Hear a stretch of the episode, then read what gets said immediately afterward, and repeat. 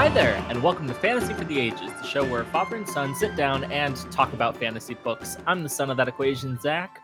And I'm the father, Jim. As always, great to have you with us here today as we, holy cow, finish the fifth book of the Wheel of Time today. We're going to have some fun with that. Before we get into content, Zach, how are you doing today? I'm doing pretty all right. A uh, couple of big things going on, including we've got a second season of the Wheel of Time dropping like today, yesterday, whole thing. I'm sure we're to talk about that more. Uh, it's also my birthday tomorrow, so that's fun. Um, happy birthday to me. We've got Wheel of Time. Uh, and in other other news, it's also the start of flu season, like officially. Um, we started at the pediatric clinic that I work at, started getting flu vaccines today, which means I had over 60 appointments. Um, oh my. It was a lot, but it was good. And I only almost got vomited on once.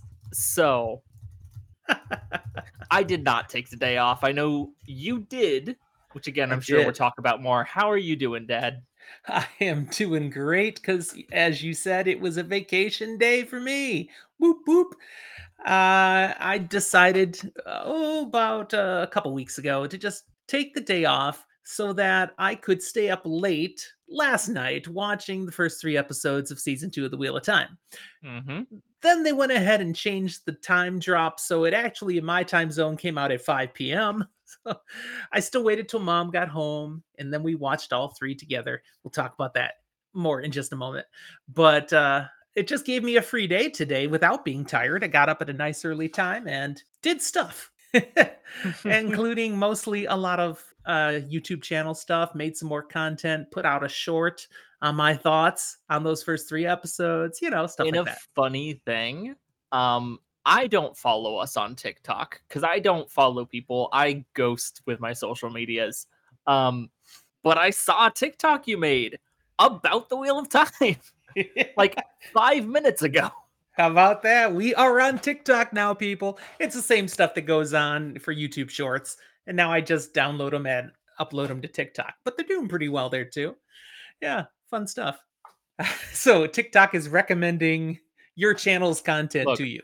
I'm in Love the it. right demographic to be shown stuff like that for from TikTok. It makes sense. I was just also like, that's my dad. Okay. Oh, uh, yep, there it is. All right, so uh, a few things, yeah, to talk about before we talk about the chapters. One is I'm a little distracted here. I am watching Discord because we have a new patron now. We uh, do. Uh, yes, and uh, Tall Dark is trying to get into the live recording to to be with us here while we're uh, doing stuff. I, I s- saw Tall Dark post in the live recording chat channel, but trying to figure out how to get into the patron live recording. I, it I is hiding it just a little bit. Yet. Not really but like, like every now and then I gotta look where where am I clicking on this again? so hey, hey there we have tall dark there. so you are just in time. Hopefully you can hear we were just shouting you out. Thank you for being our newest Patreon supporter. Uh, I already did shout Tall Dark out once before in one of my shorter Just Me episodes, but I definitely wanted to do it here when it was you and I together. Absolutely. And if any of the rest of you want to find out how you can become a Patreon supporter and join our group and even attend live recordings like this, just find Fantasy for the Ages on patreon.com. While you're thinking about things like that, obligatory remind you if you enjoy this today, like the episode, subscribe to the channel if you haven't yet. Feel free to leave comments, and all the ways to connect with us on social media and Discord and such are listed in the show notes. So people have been finding us on YouTube, Zach. The numbers keep climbing. again, we're almost 30 subscribers higher than the last time you and Which I recorded. Puts us at about what now? About? Uh, you know, we're almost 480. We're we're approaching 500 subscribers now. Just and that's huge. It's like a hundred times more than I thought we'd ever have. I guess, you know, our vibe isn't too boring, too bad. We might have something to say and be slightly entertaining. So I had one of the funniest interactions I've had at work the other day. Okay. Because I had a couple coworkers that went out to lunch together and they came back and they said, So we listened to some of your podcast in the car. and it was a funny little interaction where they went, "Yeah, you guys, you and your dad, you sound like the same." Like we, we were going like, I think that's no, that's that's Zach's dad talking now. No, that's Zach talk because we have the same way of talking, even if we Correct. don't sound exactly the same. Our voices have a different timbre, but absolutely we use the same style and structure and pattern. cadence. I mean, you say um more. I know that because I edit, but Eh, it's a stylistic choice. and many of the the turns of phrases we have the same ones the same general rhythm however i don't you know use those naughty words that you throw in once in a while that's a key way to tell the fact that difference You called talking them naughty words. It's just like it feels wrong on the tongue to say. Worse than actually swearing. hey come on we were together with family a few weeks back we played fact or crap and the first time i played that game i couldn't say crap because that word was too too troubling for me so you I'm know what? growing. I'm I'm proud of you. You've I uh, you could say grown, you could say devolved, I don't know. wearing down Started dis- into the descent of hedonism, I don't know. capitulating. Anyway, we're getting very sidetracked. okay, a Where couple other things then. Before we talk about the actual chapters, we do need to talk about Wheel of Time season two. So Yes. I watched all three of the episodes. Did you watch them yet? I watched the first and we got I was watching with Rach. We got about 5 minutes in and she went, "I think I need to rewatch some of season one first. And I was like, Ah, "Yeah, that makes sense." Um so I finished watching the first episode, but we're going to over the weekend go back watch at least some if not all of season 1 and then watch the new episodes. okay, okay. So I've only seen the first one. So we won't talk in depth. and We'll need to do a different episode covering content For from the show at some point. But mwah, these episodes were so nicely done. I, I give them two big thumbs up. Not that I, again, agree with everything that they've changed, but the adaptation choices this time pretty much make sense to me. I understand what they're doing. They're not like doing things that totally violate the, the purpose or or the intent of the story. I mean, anyone ought to be able to watch them now and just be entertained. I, I thought they were really well done, and the quality, big step up from last Look, season. I won't say it's perfect. Uh, what I've seen so far, there were even a couple of line deliveries, choices, the way it was edited to it, that I was just like, eh, that that felt a little forced. But overall, it's enjoyable. It's a good start to season two. Um, Mhm. and I personally want to go minor spoilery because I'm not going to go spoil huge, and it's things we've read in the books at this point in our podcast. Okay. Um, Elias, not necessarily what I pictured when I read things. I like it better. and I like. I mean, they've used him in place of a different character, Mm-hmm. and, It's a I, and that works. That totally works. And Yeah. it honestly makes the choice of how they chose to do that entire kind of arc make so much more sense. Yep. Yep. So fun stuff. It works. We'll see where things continue to go, but I am very encouraged at the start of season two of The Wheel of Time. I didn't ask what you're drinking today, Zach. Uh, so I got some iced tea the other day, and so I mixed it with some uh, Deep Eddy lemon vodka. Figured it would be a good thing. This is about the only glass I'll get to do though, because I finished the vodka. Ah, and you have no other alcohol in the house. No, it's just the only lemon flavored vodka I have in the house. Gotcha. I'm still staying off alcohol right now as I'm shedding some weight and trying to get my mouth back in order. It's getting better, I think. So I have pineapple it was juice getting today. better, and then you drank a couple of things, and it went back downhill. It's been two weeks now though, without anything, and I think it's improving. But pineapple Mm. juice, nothing wrong with that. I love pineapple juice. Just don't Mm. drink too much of it, or else it'll make your mouth all fuzzy. Well, that'll feel like my mouth has felt anyways. So Exactly. So it's not going to help. you're reading anything new these days, Zach? I am. Uh, I actually have to pull up my notes here because I think I've read through a couple of things since we last talked. Um, we last talked. I had finished Babylon's Ashes, right? Uh-huh. Or was I reading Mhm. it? Um, since You then, not. I've read through Golden Son, the second book in the Red Rising trilogy. Oh, Uh, I also finished uh, Deadbeat, the next Dresden Files book, nice. uh, and a completely non genre book that I read uh, on rotation. It's not sci-fi fantasy. It fits more into a real world and romance book. Uh, you would hate it. Uh, it was I okay. get it. Yeah. Uh, but since then, I've started uh, Persepolis Rising, Nice. and I've started the book that I think I'll probably end up passing you at some point. Night Angel Huh. Nemesis, because I don't think you finished it. No, I'm like 67%. I got about a third of the book to hard go. for you. It's just I don't know what it is. I have to admit, um, Brent Weeks' next series that I have on my TBR, Lightbringer, I've lowered it on the series now.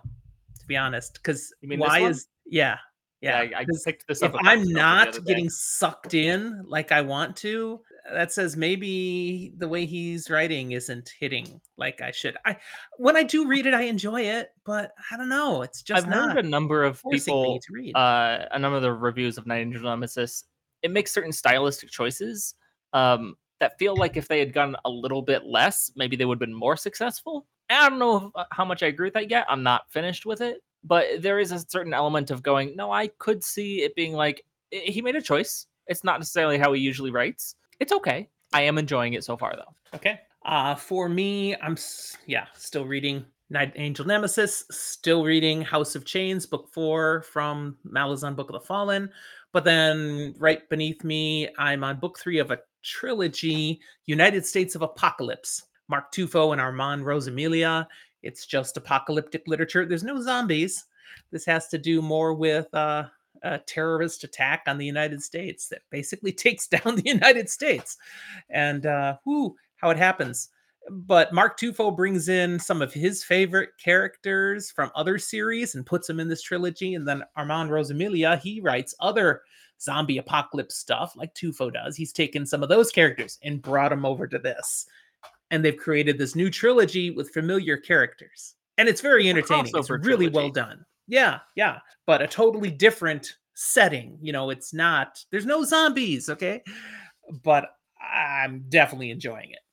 All right, that's it. Let's talk about the Wheel of Time. Let's do it. The big finish of the Fires of Heaven starts with chapter 55 called The Threads Burn. We pick up ominous. it is, isn't it? We pick up with Rand on the chase after Rahvin. They're still in the palace in Caemlyn. And clearly, Rand's been at this for a while as we re enter the story. Rahvin just manages to stay ahead of Rand, every now and then tossing back attacks with the one power and then skipping away. And Rand can never quite get his hands on it. And collateral damage is happening everywhere. Like damage to the palace, or people or both. both. He's finding bodies. It's clear Rahvin doesn't value his people that much. Question, Guardsmen. Is Rand hitting random people? Rand is not. Rand has one target in mind, and that's all he's going for. In fact, we see him come upon just palace servants who are like, ah, and he's like, I'm not gonna hurt you. Move along, move along.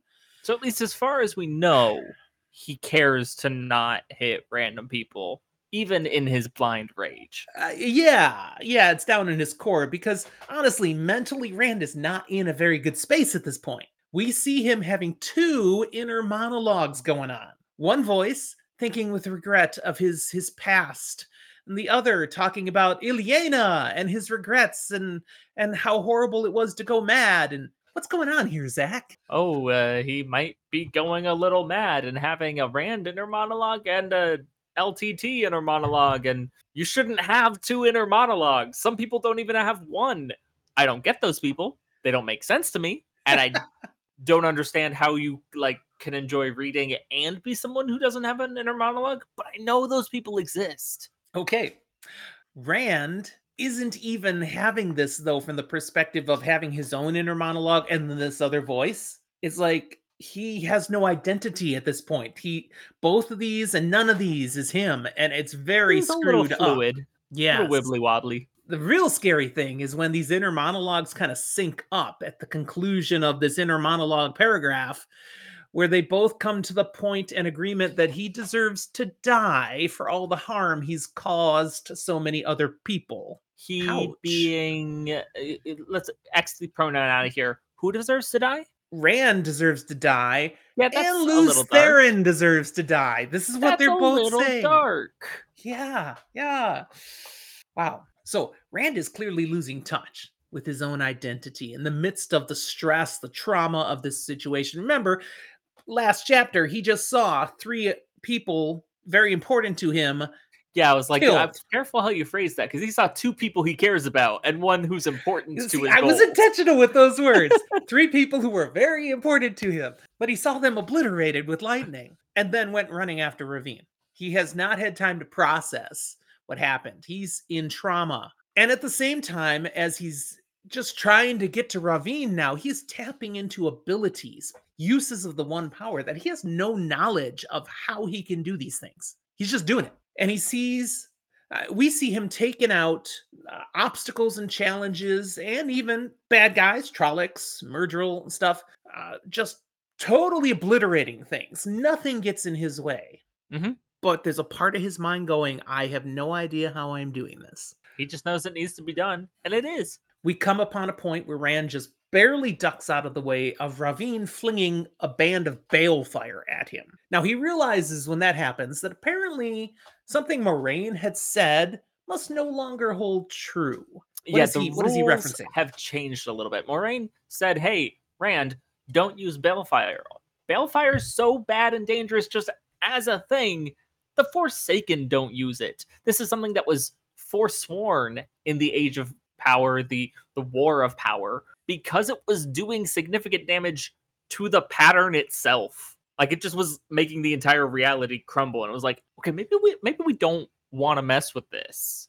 Um, but Rahvin's just thrown it. So Rand, I think it's time to take the gloves off, and uh, reality can sort itself out later. we have seen Rand use balefire before. Uh, he specifically did it at the uh, Darkhounds that Mhm. had come at and attacked uh, back in the Waste. So we know he's capable of it. So yeah, Rahvin does it. Fine. Zap! He goes ahead and throws out his own balefire, and it seems to end the balefire attack that was coming at him. So he's hopeful. Maybe I got Rahvin. Haha.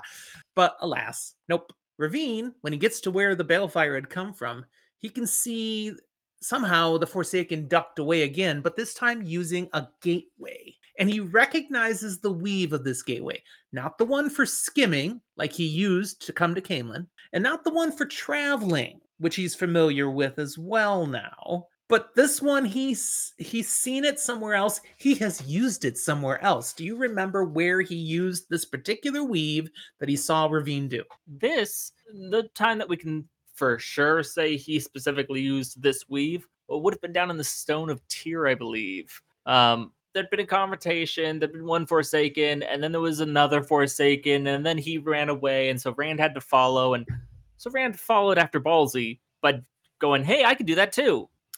And it was this thing. Yes. And we'll see it's exactly the same thing when Rand copies the weave because he opens a gateway to apparently the same place.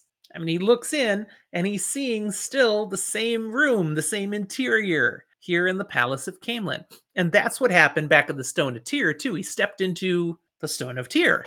Yeah, it actually moves you like an inch. Um, just, just an inch. There is a key difference. When he gets to this other place, there's no life. It's like a pale reflection of the place. Um, where the Granted- candles, the torches are burning. There's no torches. I mean, there are torches, but Yeah. they're not burning in this place. And yet there's still light that seems to have no source. It's a it's little different. to say that this is not a dead place though it's not like it's no life in the terms of like oh it's desiccated and awful and no it's just empty Yeah. It actually does have some life right there and then because Rand and a fly stepped through the gate. Mm. The book mentions that, and a fly came in. Kind does of, it ever Mhm. mention the fly again uh, you know, I think the fly dies in the. if dream. it doesn't the fly gets stuck here forever Uh, now Rand doesn't know where this is. Again, he recognizes the weave. He know he's he's done this sort of thing before, but we should recognize where he's at. Where is he, Zach? he's in the dream capital the dream Tel'aran'rhiod Yes. It becomes much clearer just a little later in the chapter, and we'll get to that. Now, it strikes Rand at this point, as he's in this new place looking around for where Rahvin might be, that he hasn't heard Lews Therin's voice in his head anymore. Not since mm. he used Balefire. And that's a good thing. Rand's thinking, Or- that's a good thing. is it No, I, I would say it is. because you know it indicates something about Rand's mental state. You know, if he can recognize it's just me again, and by me he's saying Rand, he's a little more better mental state now. On the one hand, maybe. On the other hand, if your mental state believes you still have like this voice of some other guy in your head and he just shut up, did you become more sane or did you scare the voice inside your head so much that it shut up? Wow, that's kind of scary. Exactly. So it could go either way. Now, Rand then notices something very strange. He's starting to fade away. What the heck? I mean, he feels a little odd. He looks at his arm. He can see through his arm. That's not good. And he's like, What is going on? But then he hears a voice in his head again. No! Again, inside his voice, not through his ears. And it's followed up with, I am Lews Therin. And he cuts the voice off and he says, I am Rand Thor. He thinks it. So he's arguing with voices in his head with his own voice in his head. It's almost like this place uh, responds to the things you think about yourself and identity. So looking at himself, Rand had started to change appearance to look like another person who Rand concludes is Lews Therin.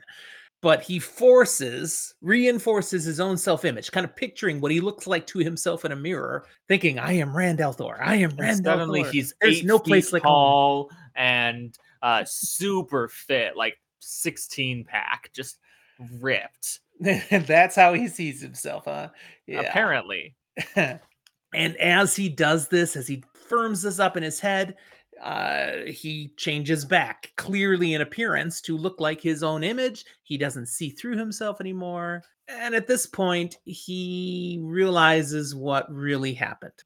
Where he, for a moment, he thinks, why did Lews Therin just try to take over? He's like, no, no, no, no, no. I was just attacked by Rahvin. hmm He literally just tried to unmake me. And so, so what was that Lews Therin business about? What does Rand conclude? See, that wasn't necessarily the attack. That was the creepy voice inside my head that seems to know things that it shouldn't, recognizing this is an attack by Rahvin, I'm going to defend against it. Luckily, it showed me how to defend against it, even though I thought I was defending against the voice inside my head. It worked. Right. That Lews Therin personality did what you do when you're attacked like that. It was just reflex. It wasn't personal at Rand. And like you said, it showed Rand what to do. He survived that attack. Now he realizes, okay, Rahvin just attacked me, but that was not with the one power. No. That was something to do with this place, which tells me there are rules to this place that I don't necessarily understand. That might not be a good thing. if he could have done that to him back in the real Caemlyn, he would have done it because that was a scary thing, man. And and he didn't do it there. So it must be just something about this place. So okay, I can't do things here that he maybe knows how to do, but thankfully I can do stuff I do know. He realizes he does still have access to the power. And he's got his little fat man Buddha with him. So he knows he's got a lot of access to power here. If he can just manage to harness it at the right time and the right way at Rahvin, he should be able to beat him. Mhm. So he right there goes ahead and attacks from from down in this inner garden where he's standing. He causes lightning bolts all at the same time, pretty much to strike every window and balcony hanging over the garden. Just kaboom! Yeah, he's like, What's he thinking? uh, look, I don't know where this guy is, but if I set off a bomb, it'll probably hit him. Because look, if he could do this to me, he probably had to look at me, right? He's got to target it. He's got to aim. So if he's Mhm. got to aim, I can hit him. That's right. He didn't hit him. Nope, nope. I mean, he's maybe he hit him. He's not sure at first, He did. but he's gonna have to hunt. He's gonna look. There's and and yeah, we'll have confirmation very shortly. Nope, you missed again, you stormtrooper. It's just a nice, nice little nana and a boo boo moment. Uh, Rahvin's playing with him a little bit. I I oh, stormtrooper. Total tangent here. I saw a cute little video recently that the stormtroopers finally got better health insurance, including a vision plan, and it changes the whole thing. Now they can actually see. Did Different they get movie better series. for it, or uh, th- that same gear, but now they had proper lenses. So yeah, Hmm. they win. yeah, it'll it'll change things for you. Okay, we shift POVs now over to Nynaeve. Now, in last chapter where we left off in the last episode, Nynaeve has Moghedien collared with an a'dam and is dragging her through Tel'aran'rhiod to Caemlyn because she heard basically learned from Moghedien something's happening here between Rand and Rahvin. So here they are, and trying not to die, because the two of them have nearly been listed amongst that collateral damage we talked about before. There's a battle going on, Rand and Rahvin running around the palace. They're trying to get close enough to see what's happening and to help Rand. Moghedien's terrified and continuing to demand, urge, beg that Nynaeve let them leave because I mean she's really terrified that this is Rand and Rahvin and they are here in the flesh. Look, she is one for subtle machinations, not for flinging balefire in Tel'aran'rhiod. If Rand or Rahvin wanted to fight her in a direct confrontation, she's a spider. She gets squished. because Nynaeve is connected to her with that a'dam, she can truly sense her thoughts, her emotions. And so she knows Moghedien is not just making up crap. She is literally terrified right now. What is it that is so scary about them being here in the dream in the flesh? It's not just that male channelers are more powerful. Um, it's not always true, but generally speaking, the power cap, that ceiling, is higher. Mm-hmm. Um, but it's not that. And it's not just that, oh, they're willing to do these terrifying displays of power and risks. That's also scary, but it's not that either. It's the fact that Nynaeve and Moghedien, they're here like you're supposed to be here. Um, they're dreaming here. Rahvin and Rand walked in physically. They are fully here, not just dreaming themselves here. It's we've heard it about it talked about before, being in Tel'aran'rhiod in the flesh. Um, it's been talked about as a bad thing, forbidden, uh, possibly evil. But the explanation of what exactly it would mean has never fully been spelled out. Um, we're at least being shown here. It means they're more powerful, at least here and now. Yeah. Nynaeve is not worried like Moghedien is. She's like, okay, they're here in the flesh. I'm here in the dream. I have all the powers of a dream walker right now. She thinks she has the advantage. Oh. Moghedien's like, you don't get it. and she can't really can explain it well enough to her, but she's saying these two are so powerful here in the flesh that if they see us, we're dead meat. And we can't even channel as the two of us the way this is right now. You're channeling my power through this necklace bracelet thing. You can't even touch your own strength. We're like half powered right now. We need to run away. Now, Nynaeve's not hearing any of it. Nope. So Moghedien digs in her heels. She basically says, I'm not going any further. I don't care what you will do for me. If you think dying from Rahvin and Rand is worse than you punishing me, you're out of your mind. Go ahead, do your darndest. I am not moving another muscle. Now, Nynaeve had done some things before, like uh, using the nettle trick, you know, making her feel like she's being pricked by nettles all over. And Moghedien didn't like that and all, but that's not going to work anymore. So Nynaeve is going to have to show what she's truly capable of.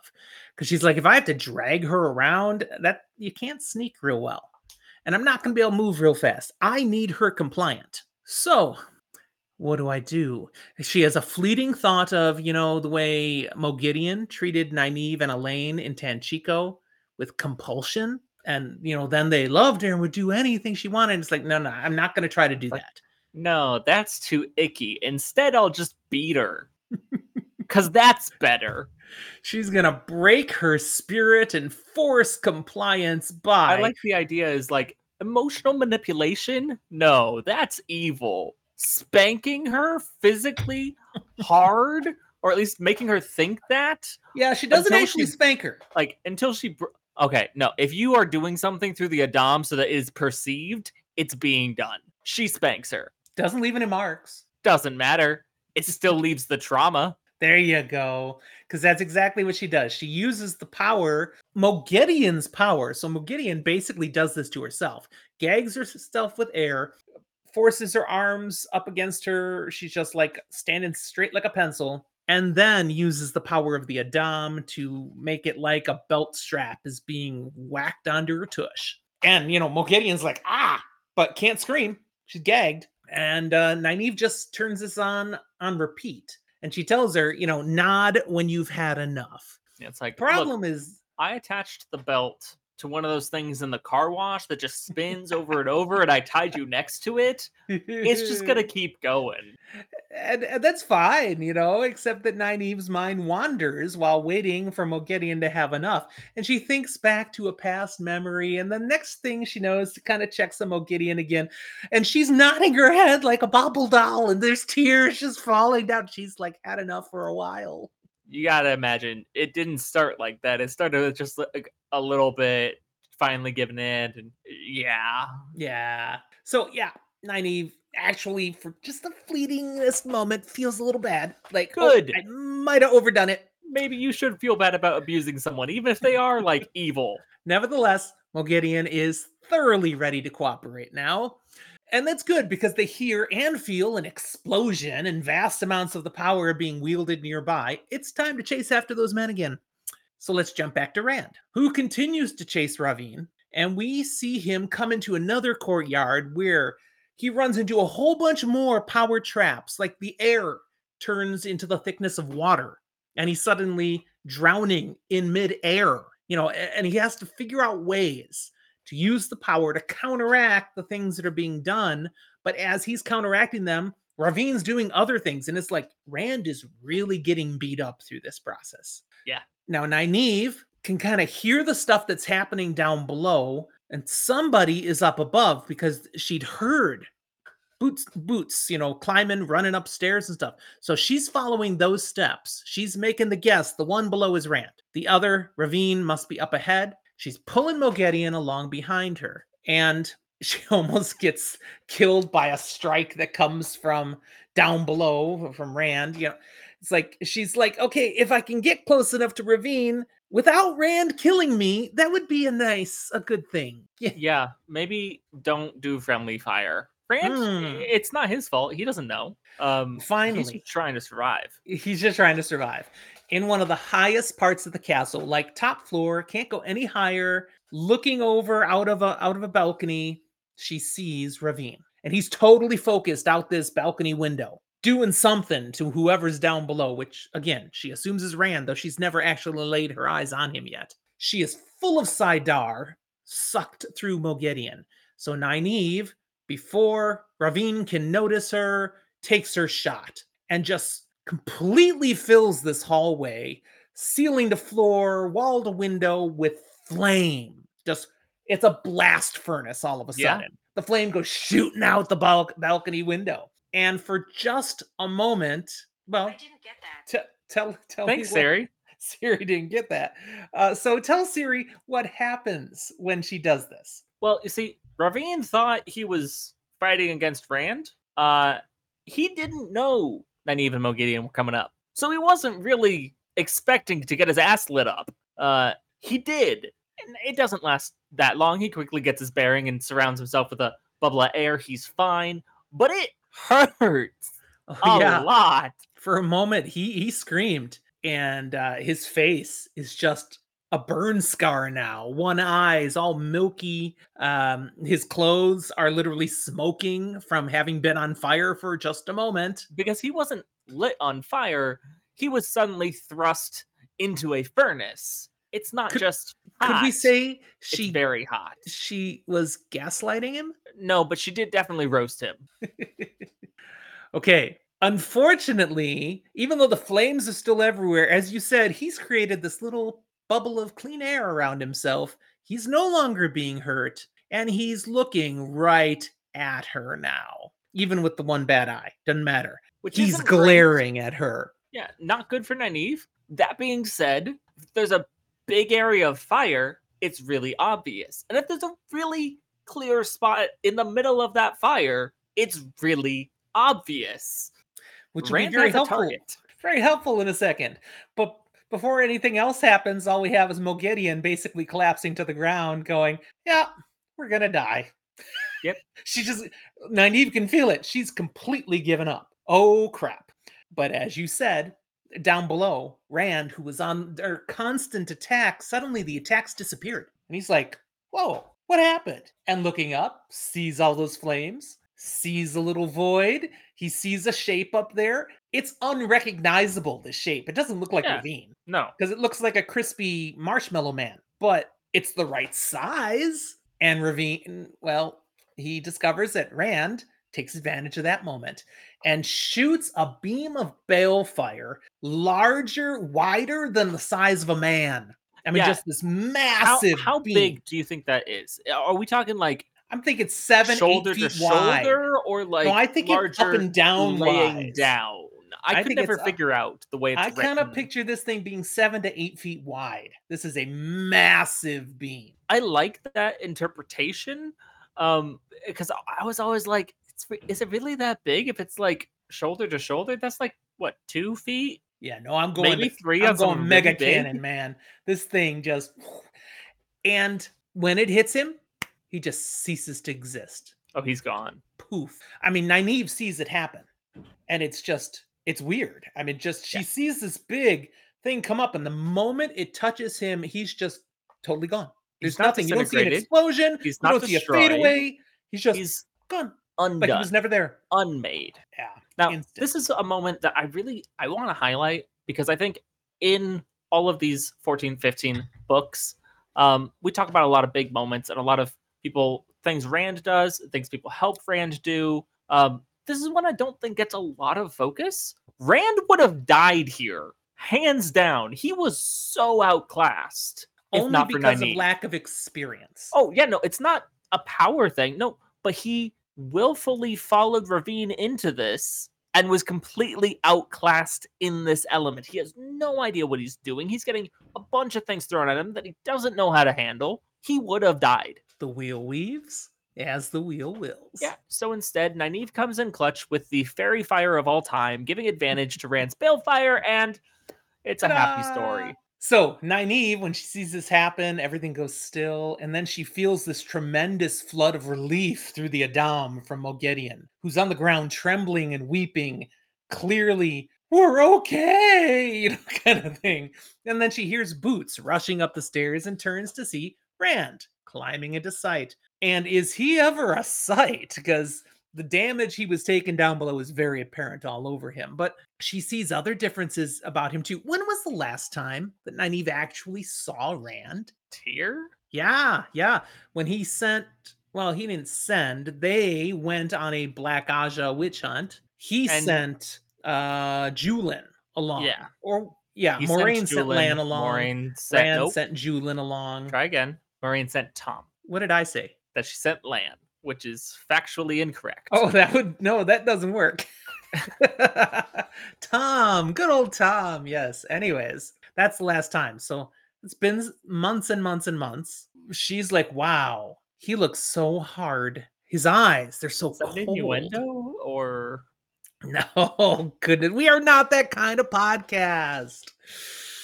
I did set you up for that though, didn't I? It I made that too easy. right Really there. too easy. Rand, you're so hard. Ay, ay, ay. Okay. there's a In a moment- that, right? in a moment's quick thought, however, uh, Nynaeve makes that leash connecting her to Moghedien disappear because she's sure Rand would recognize what that is and doesn't want that to become a conversation piece. Let's just keep this a little secret right now. And Elayne had previously told them that as she was eh, working with an a'dam, experimenting, that the leash was decoration.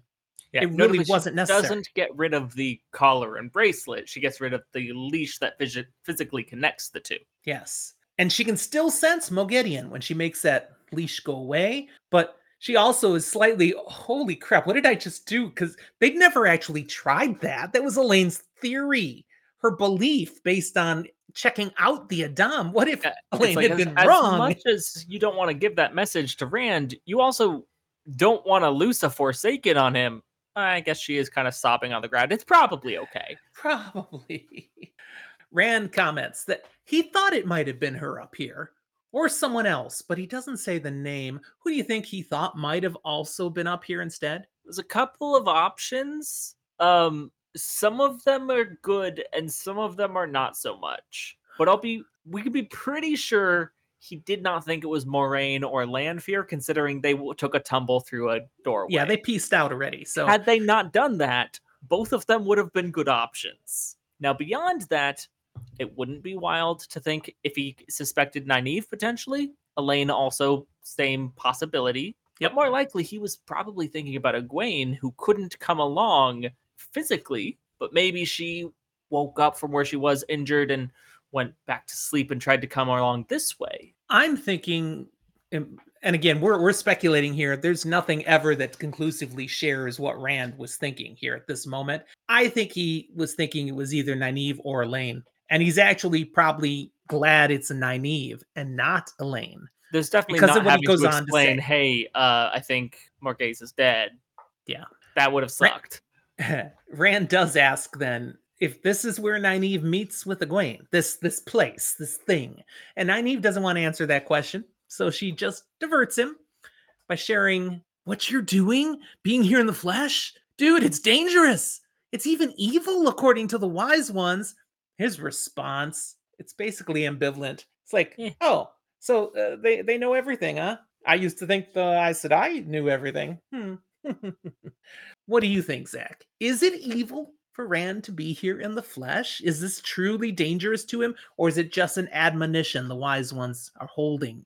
On the to. one hand, for a reason that I can't talk about for another like 10 books, um, no. However, there are certainly risks and it is bad. And it does say something that the only person that Rand has seen do this and has learned from have been multiple Forsaken. So maybe the weave to get in here is something kind of twisted and of the dark. Maybe it is an evil thing to physically come here in the flesh, at least the way he is. Uh, Tall, Dark, and Discord agrees. Dangerous, yes. Evil, no. But you know, I'm saying it could certainly be used for evil. Probably better people aren't here in the flesh. But Rand, you know, he's like, I'm the Dragon Reborn. I'm going to do what I got to do, basically. Nynaeve does offer to heal Rand because, as I said, he's a mess. He's pretty nicked up from all these things, Rahvin's, attacks we're doing to him. And he just, yeah, thanks. Doesn't say thanks, but he accepts it. It's wild that he accepts it, considering he's been so anti it from so many he does not like Aes. Sedai doing things to him. Him. this is different. indicative. Yes, he and Nynaeve have a very different relationship. They have history, and to a certain extent, Nynaeve is who he grew up for a lot of his formative years, being his healer, the person in town who healed, who did yes. fix these things, who was a trusted, wise figure. So it makes sense that he trusts her enough to do this. And I think also, you know, we've seen his relationship with Egwene has been changing. She's becoming, as Rand looks at it, more Aes Sedai-ish. When he looks with Ny- at Nynaeve, he doesn't see that yet. He doesn't. And- this is just Nynaeve. Nynaeve has changed, but Nynaeve is also very naive and unapologetically so. As she heals him, she notices he doesn't even flinch. You know, healing doesn't feel particularly comfortable. Usually you get a like a thing, and nope, nothing. He just stoically takes it. Again, he's become so hard. Wink, wink, nudge, nudge. God dang it. Then he asks. We got books of this, baby. then he asks, Did you see Rahvin die? Can you confirm it? She's like, Yes, it was right there. Just he gone. oh my, he dead. Nynaeve then urges Rand, please leave this place. It's dangerous for you to be here. And he agrees to leave. But first, he says, Will you please, though, speak to Elayne for me? Ask her not to hate me. Now, what's that a reference to? It's probably still way back to the confusing letters. Or No, I don't think so. more so. importantly, sorry, your mom's dead. Yeah. And that he feels responsible for that. Sorry, I may have taken the throne because I couldn't get here soon enough to save your mom. But hey, I'm it's probably for you, right? Because like it's yours, right? and then he tells Nynaeve, just just tell Elayne to forget me. That I found something else to love. I don't have room for you in my life anymore. So what I'm hearing is uh Rand went to the land schools of love, Totally. which Because he follows is it up with actually true. And he He's says- been listening too much. By to the way, naive Lan told me I should say that to Elayne, but also that I should tell you the same thing from him. He has no more room for love for you in his heart. He he he's found something else. and they're both So idiots and wrong. And she's like, Lan said to say that? What an idiot. That's kind of, yeah, in her mind. But then Rand goes through a gateway back into the real Caemlyn. Like Nynaeve can see through it. That's Caemlyn, same place, except not as damaged as this looks right now. Bye, bye, Rand. Okay. And as Rand is out, Moghedien speaks up. A remarkable man, a very, very dangerous man. She's kind of more back to the Moghedien we know and hate. And she goes on then to talk further to Nynaeve, and Nynaeve is sensing, she's feeling a hopefulness coming through the link. Why is Moghedien subtly hopeful? What does Nynaeve conclude is in Moghedien's head?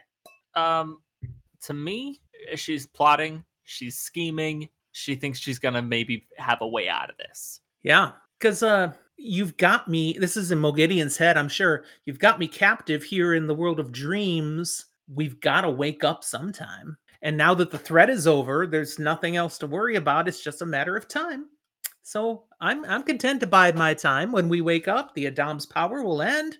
I'll be free. Everything's good. Now she's not saying that out loud, but Nynaeve is discerning this is what's going on in Moghedien's head. However, Nynaeve has a plan. Yeah, now we get to the thing that we accidentally talked about last episode, unless you cut it out of the actually released stuff. I didn't cut it out. Here it is.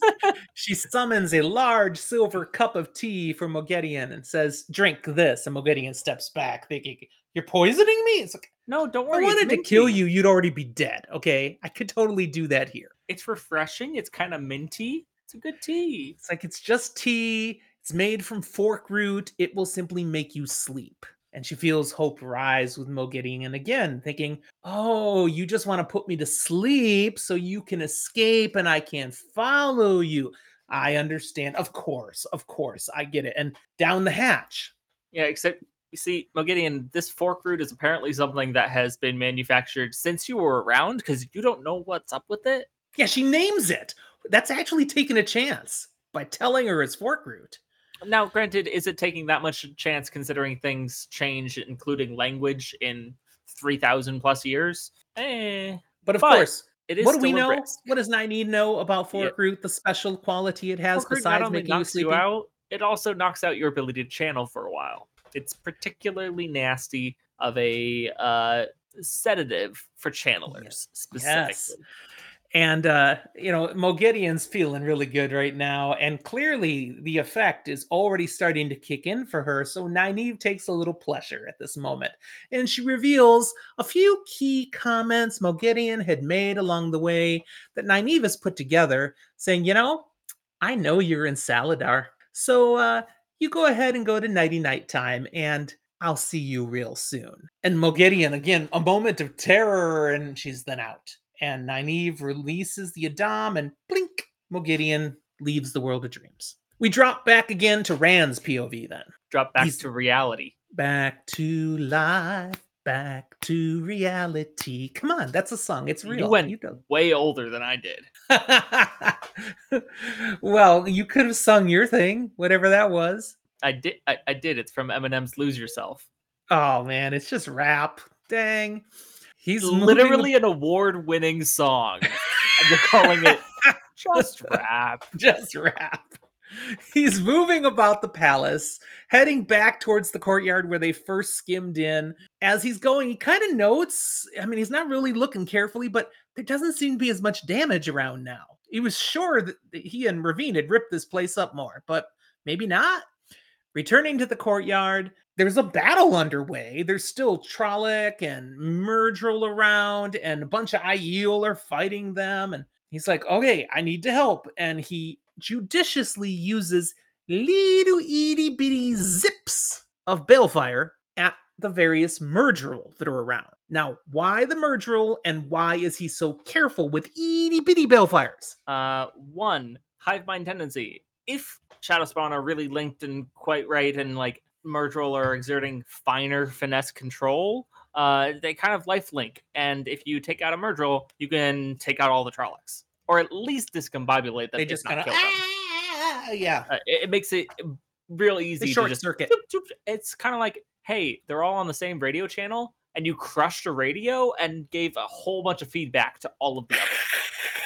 Um, now, itty bitty balefire, two reasons. One, uh, he doesn't want to hit something he's not aiming at. Two, Rand just dropped the mother of all balefires. Um, he would like to not destroy reality. That would be a good thing. But we did certainly, and Rand certainly is aware of the uh, the habit of balefire to go not just to hit something, but to go right through it and keep going. And the stronger the beam, the farther it goes. He doesn't. Yeah, no friendly fire again, please. He's like, no, So- no, no, no. We can just like laser tag these guys. That's right. That's right. Pew, now- pew. It's very effective. Trollocs are falling and scrambling, and others who clearly weren't linked to the Myrddraal are just running off when they're clearly now outnumbered. And as they scatter, Rand sees something he he practically can't believe. Aviendha, Mat, Asmodean, they're all there in the middle of things fighting Trollocs. Yo, well, they were, You the were Trollocs are there, running and away you now. were there, and you were there.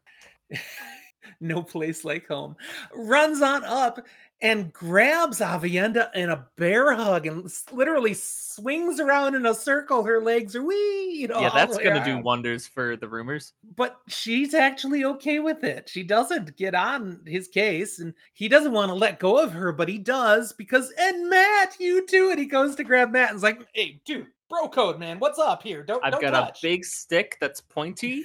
Don't get too close. He's like, you're acting like we were dead or something.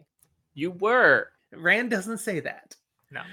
What he does say is, I'm just so overjoyed to see you all. And Aviendha at that point is like, Yeah, like what happened? You were here with us and then you weren't. And he doesn't explain that other than to say, I had to go kill Rahvin. And he's dead now. He's dead, Mat. Okay. He's very he's very dead. So, what happened here? Rand realizes what happened. Explain it for us. Used strong enough balefire that he burnt out Rahvin's thread backwards through time and the pattern enough that the things he had done way back a couple minutes ago, including killing Aviendha, Mat, and Asmodean, didn't happen. Never happened. Yeah, Rather, the they did happen. Notably, it is actually important to mention they did happen It happened. and then unhappened. yes. It's semantics, but it's important.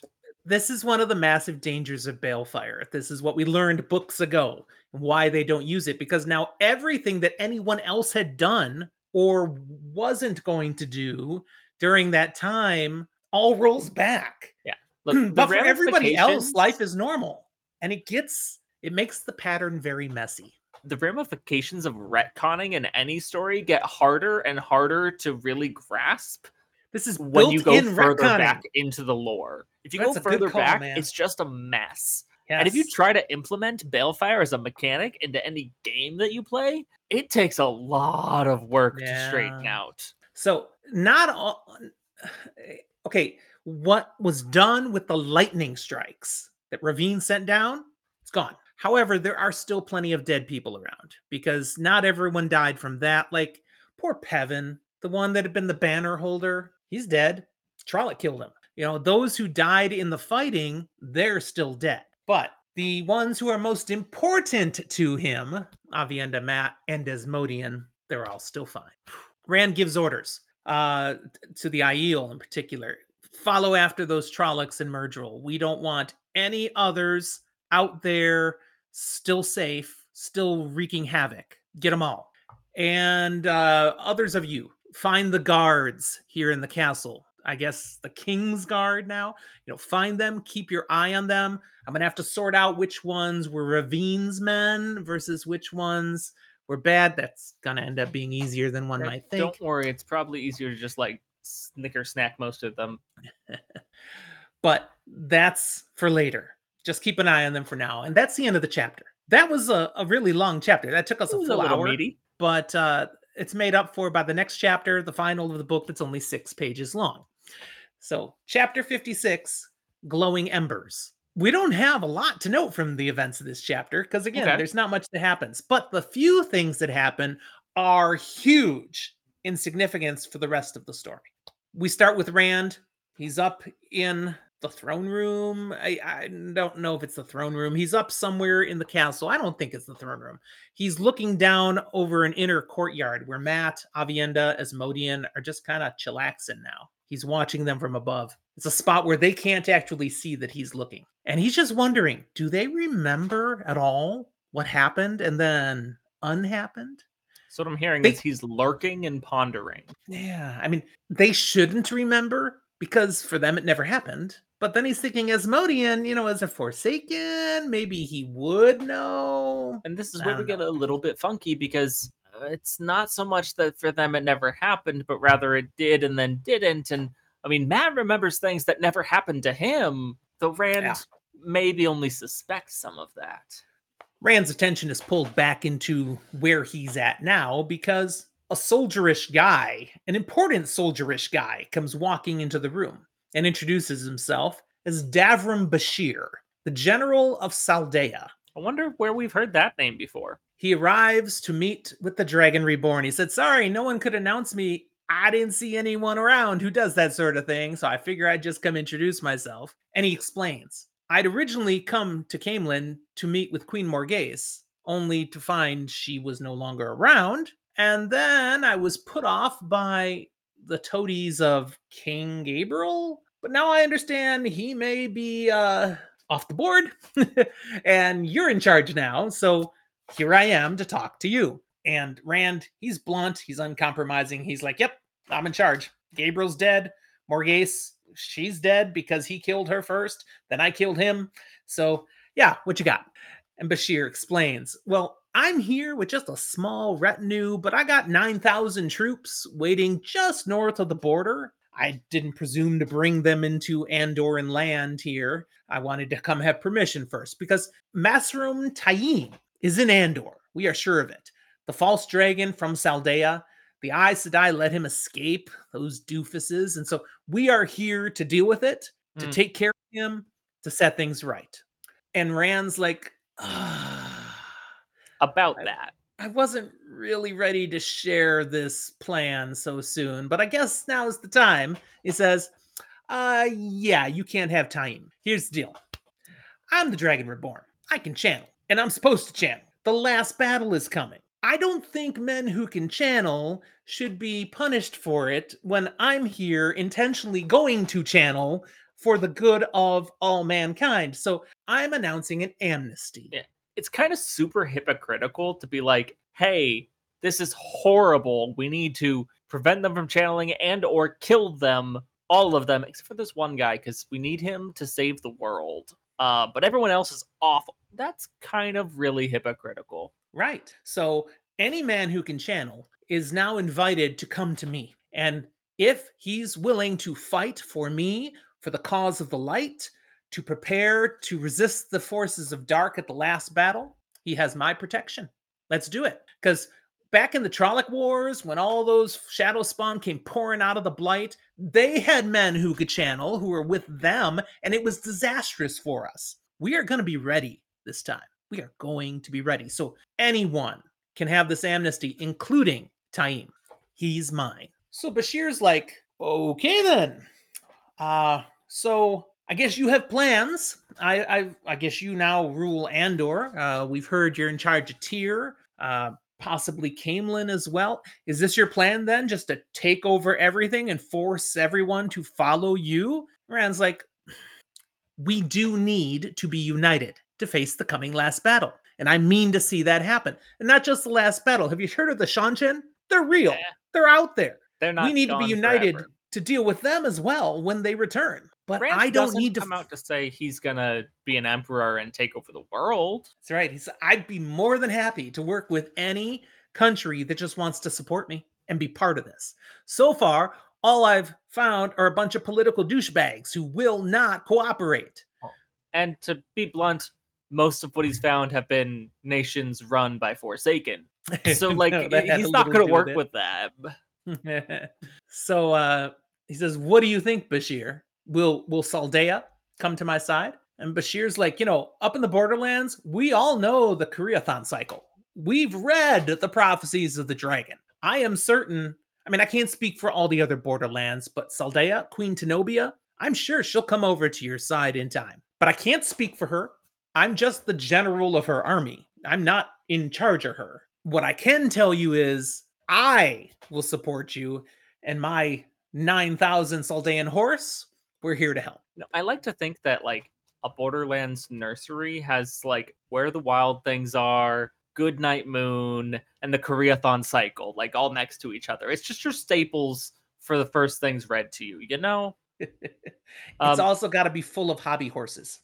Now, I do think it is important for us to not brush by with just the snarky comment I made, because we do know this person, at least by name and reputation. Devin Bashere is not a stranger to us. We have had this said before, because Faile's name is not Faile, and she explained this to Perrin last book. This is her dad. Faile Bashere, Davram Bashere. Absolutely. He's the general of Saldaea. And uh, now he's the general of Rand's army of 9,000 horse soldiers. Cool.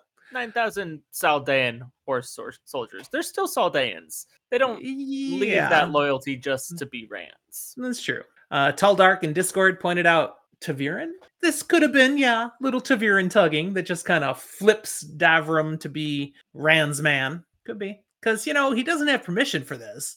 He could get in trouble for this. Doesn't matter. He's just all in. We switch POVs here to Asmodean. Yay! Now, Asmodean, Rand was looking down below, and he was down in that courtyard, and he was playing on his little lyre or harp or He is a liar. guitar, or whatever he had. And we see him leaving that little inner, inner courtyard because, like, you know, I like to make music, but it's nice when there's an audience that cares.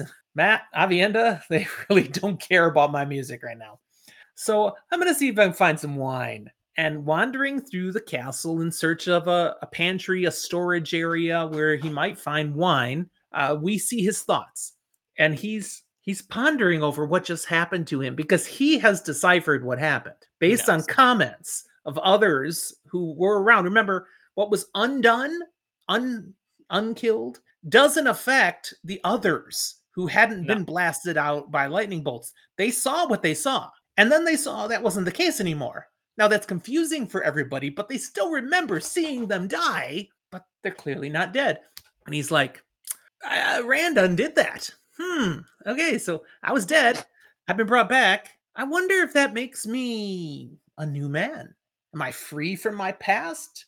Nah, I don't think so. And one of the ways he knows that is as he's thinking to himself, he references the Great Lord. And that's what Forsaken call the Dark One, the Great Now, Lord. is that a like, magical he's see him." forced to call him that way? No. That's a internally he still is viewing it and wording it that way. It's a hard habit to break. Yeah. Oh, I want to sing so bad right now, but I'm not oh, going I to. know you do.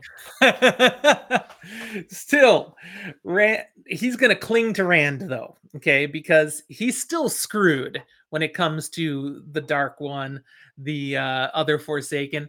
So it's nice to see some of them going down. Uh, Rahvin's gone, sweet. He's even happier that Lanfear was taken out earlier. He for sure knew what was up. Why is he particularly happy that Lanfear's been taken out? Uh, he also blames Lanfear for his current predicament. Rightfully She's the so. one that stuck him like this. Absolutely. so again, he's he's wandering. He sees a small door into what maybe is a little pantry or storage area, and it opens it and does not find what he thought he'd see. The blood drains from his face. Food? He has time for you? No! And then death takes him, is what the book says. Well, that's descriptive. Anything else, Robert Jordan? No? No. Are you going to tell us? No? Nope. this was controversial for years. And and we're not going to talk about it yet. Um Just know, first time readers, the answer is not on the next page. Robert Jordan's like the, the clues are all there. You know who did it. People were like, "No, what? Who did that?" okay, Asmodean's dead. The final point of view takes us somewhere outside of Caemlyn to someone Rand and party believed to be dead, Morgase. Now she's traveling through the next country over Altara, and he. Sorry, I just saw in Discord that Tall Dark doesn't know who killed Asmodean. That could be good in a moment. Okay. Um. So Morgase is traveling in Altara now. Now remind us who she fled Caemlyn with. Uh, a number of people. Uh, it was the old maid, Lini, who had more or less raised her Yep. and Elayne. Um, the innkeeper, good old Basel Gill, Yep. old friend of Tom's, also a great Queen's man. Uh, Lamgwin, the himbo. Uh, Breane, the ex noble from Cairhien, who's Right. been shacking up with Lamgwin. Yep. Um, and good old Tallanvor. Young Tallanvor. Yes. Now, they originally, as a party, went to Kore Springs, Radiator where Springs. Gareth where, where Gareth Bryne, Bryne lives and found him gone. Morgase was like ready to come and apologize and reconnect with her captain at arms, and that's a no go. So then they wandered through Andor a bit, trying to see if they could get help anywhere else, basically with the goal of toppling Lord Gaebril. They were going door to door and said, uh, "Hi, do you want to help restore the rightful queen of Andor?" They didn't point out, I'm the rightful queen of Andor. No, just kind of planting seeds, making suggestions. But what they ran You know into everywhere, It's a bad growing season. None of their seeds were taking fruit. none at all. Because they'd heard about the chaos in Caemlyn. They'd heard about Queen Morgase capriciously dismissing nobles and unjust laws and basically being every horrible thing a ruler can do but shouldn't. And they they really have no interest in rising up to help this this lady. Uh-uh. It's like, okay, I've burned too many bridges in Andor. Even though it's not my fault. It's not your fault, but it's still your action. So it's not your fault. It's still your responsibility. This leads her to come up with a new plan. She needs allies. She's got to get help, and it's not going to come from within in Andor. So they're crossing through Altara, which has no significant power at all, over to Amadicia. Mm. Why? Remind us what power exists in Amadicia she might be chasing after. A power that also really doesn't like her. So it's really interesting that she's thinking this is the route to go. It's the White Cloaks. Now, there is a king of Amadicia. Uh, She'll no, probably that's talk not. to him. That's not the power in Amadicia. There is a king. It's not the power in Amadicia. We know Morgase has not been on good terms with the White Cloak. She tolerated them. They literally were trying them. to sow civil unrest and have her overthrown. Yeah. Granted, it was But- because of her involvement with the White Tower, which she then subsequently kind of threw down the river. maybe they can work something out now. Um, a little side humor is noted in here. Morghese is clearly attracted to Tallanvor. He's an attractive dude. He has nicely turned calves, Mm. but she refuses to acknowledge her feelings of attraction, will not give in to any temptations, keeps calling him young Tallanvor to emphasize he's just this, you know, he's too young for me. This, no, no, nothing Look, is sure, going to happen he's here. younger than you, but the older you both get, the less the age gap really matters. Now, Lini sees this going on and she's like, Woman, get over it. She there's a great line. She says, There's no point letting honey age too long before you eat it. Yeah, Lini's hundred percent a cougar. Um, she's been Meow. she was upset that all of Gaebril's men were being brought in as guards because it was taking all the good guards away. Ah, all her boy toys. She had them Well, all wrapped the- around her finger. That's the end of the chapter. That's the end of our main comment for this episode. So, at this point, this is where we invite those of you who are first time readers who have not been all the way through the series.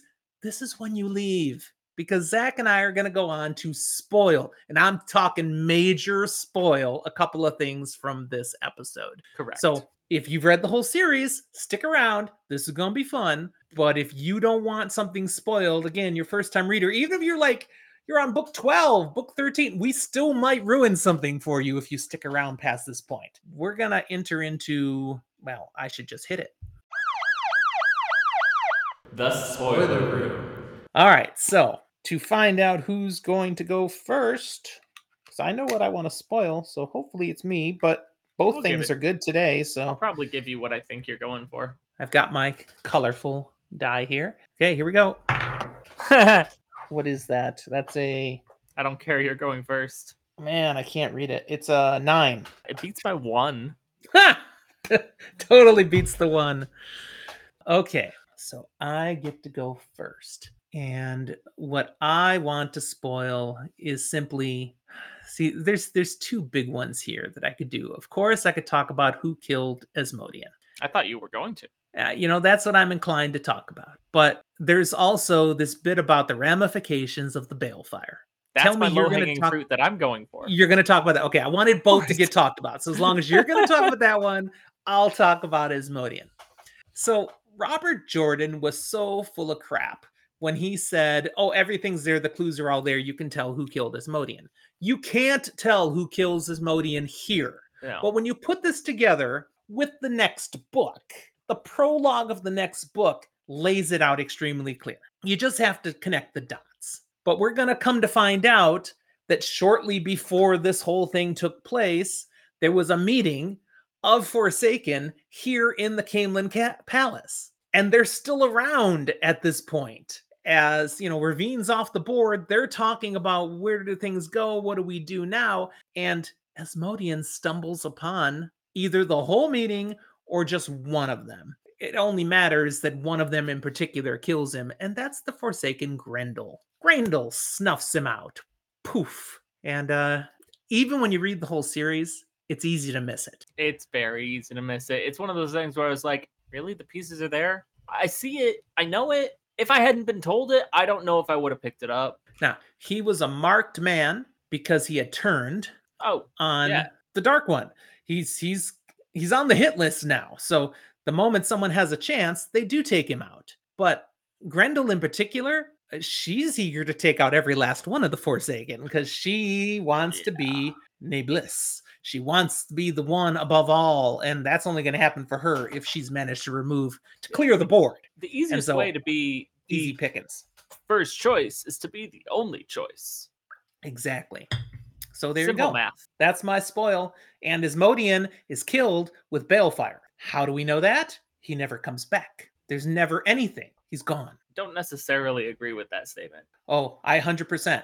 I do that because otherwise, the Dark One, even if it was just to torture him, to completely Nope. ruin him for eternity, Nope. he would have brought him back. I have a my personal. I've talked about it with. We've talked about it with Rob before.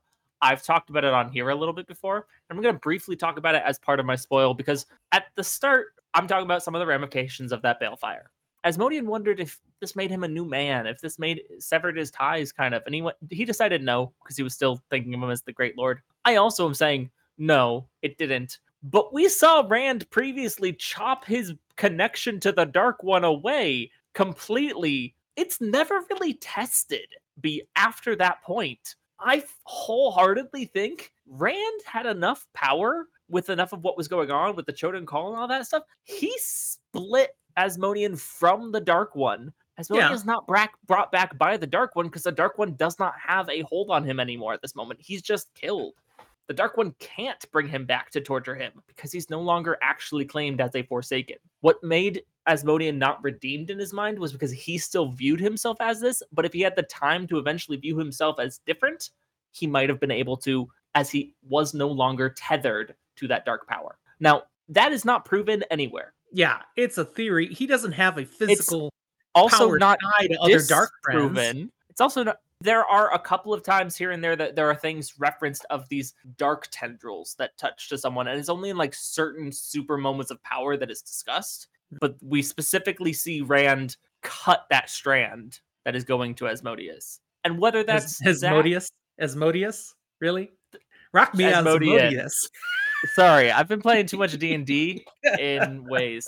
Anyways, that's not actually the spoil I want to talk about. Right. That's just and we're going to agree impli- to disagree on that one. It's fine. Go That's on and one of the implications. It's my biggest headcanon, and I think it has legs to run on. The actual thing we're going to talk about is this is the moment for sure, as opposed to other moments that could have been. That means Rand no longer is the horn blower.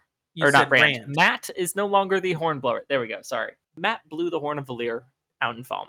Uh-huh. It was tied to him. He was attuned to it until he dies. Guess what? He's dead. He just died. He then undied, but he still died. The died and so still even if he doesn't remember dying, it doesn't seem like it happened to him. It did happen and then unhappen. And in that time between happening and unhappening, the horn said, I'm a free agent, baby. and all the way to the last book of the series, everyone's thinking that Horn is locked into Mat still. Yeah, no one really on the side of good or bad really figures this out, largely because the only people who solidly know that Mat died and came back here either we just saw die Asmodean. or they're Rand. Yeah. Yeah. Heck, if they had not, if Graendal had not killed Asmodean, but instead had captured him, he could have been pumped for information. They could have discovered Mat had been killed and the horn is available again, and they know where the horn is. At least some of the Forsaken do. And granted, that's not to say they know how the horn works well enough to know that it wouldn't be tethered to him, but it would have got them thinking. So good on us that no one ever decided to explore that. And it the makes for a great event in that last book. Yeah. All right. That's what we have today. Uh, one massive chapter, one little chapter, and the episode comes out about the normal length. And guess what? That's a book. That's the end of the book. Yep. Next time we record content from the Wheel of Time, we'll be moving into book six, Lord of Chaos. Notably, before that's not then, we're gonna- about wrapping up book that we did actually just talk about a little. Yeah, we're gonna have a celebration episode. We'll get some guests on here. We're not gonna tell you who yet, but we'll put it out there when we nail it down. We've already tentatively talked to some other podcasters from the community that are awesome people that we've done things with before that we want to have come on and celebrate with us and just do some goofy stuff. That'll be a live stream out there for people. And this episode will drop before that live stream happens. So if you're seeing this now and you're not Tall Dark, who's with us live today, um, look on our YouTube page for notification of when that live stream's happening and come have some fun with us on YouTube celebrating the awesomeness of the Wheel of Time. All right, let me run the outro. Anything else you want to say, Zach? No, not really. I'm, I'm you just good. point at that stuff. Uh, I was just gonna point it. It's all over there. that. If you're listening instead of watching, what are you doing? Go watch. Sometimes I'll do a visual. Ga- I'm gonna commit. Next time we record, I'm gonna do a visual gag and not explain it, so that you have Good. to go watch if you want to get the joke. Thanks for being with us, and everyone. We'll talk to you next time.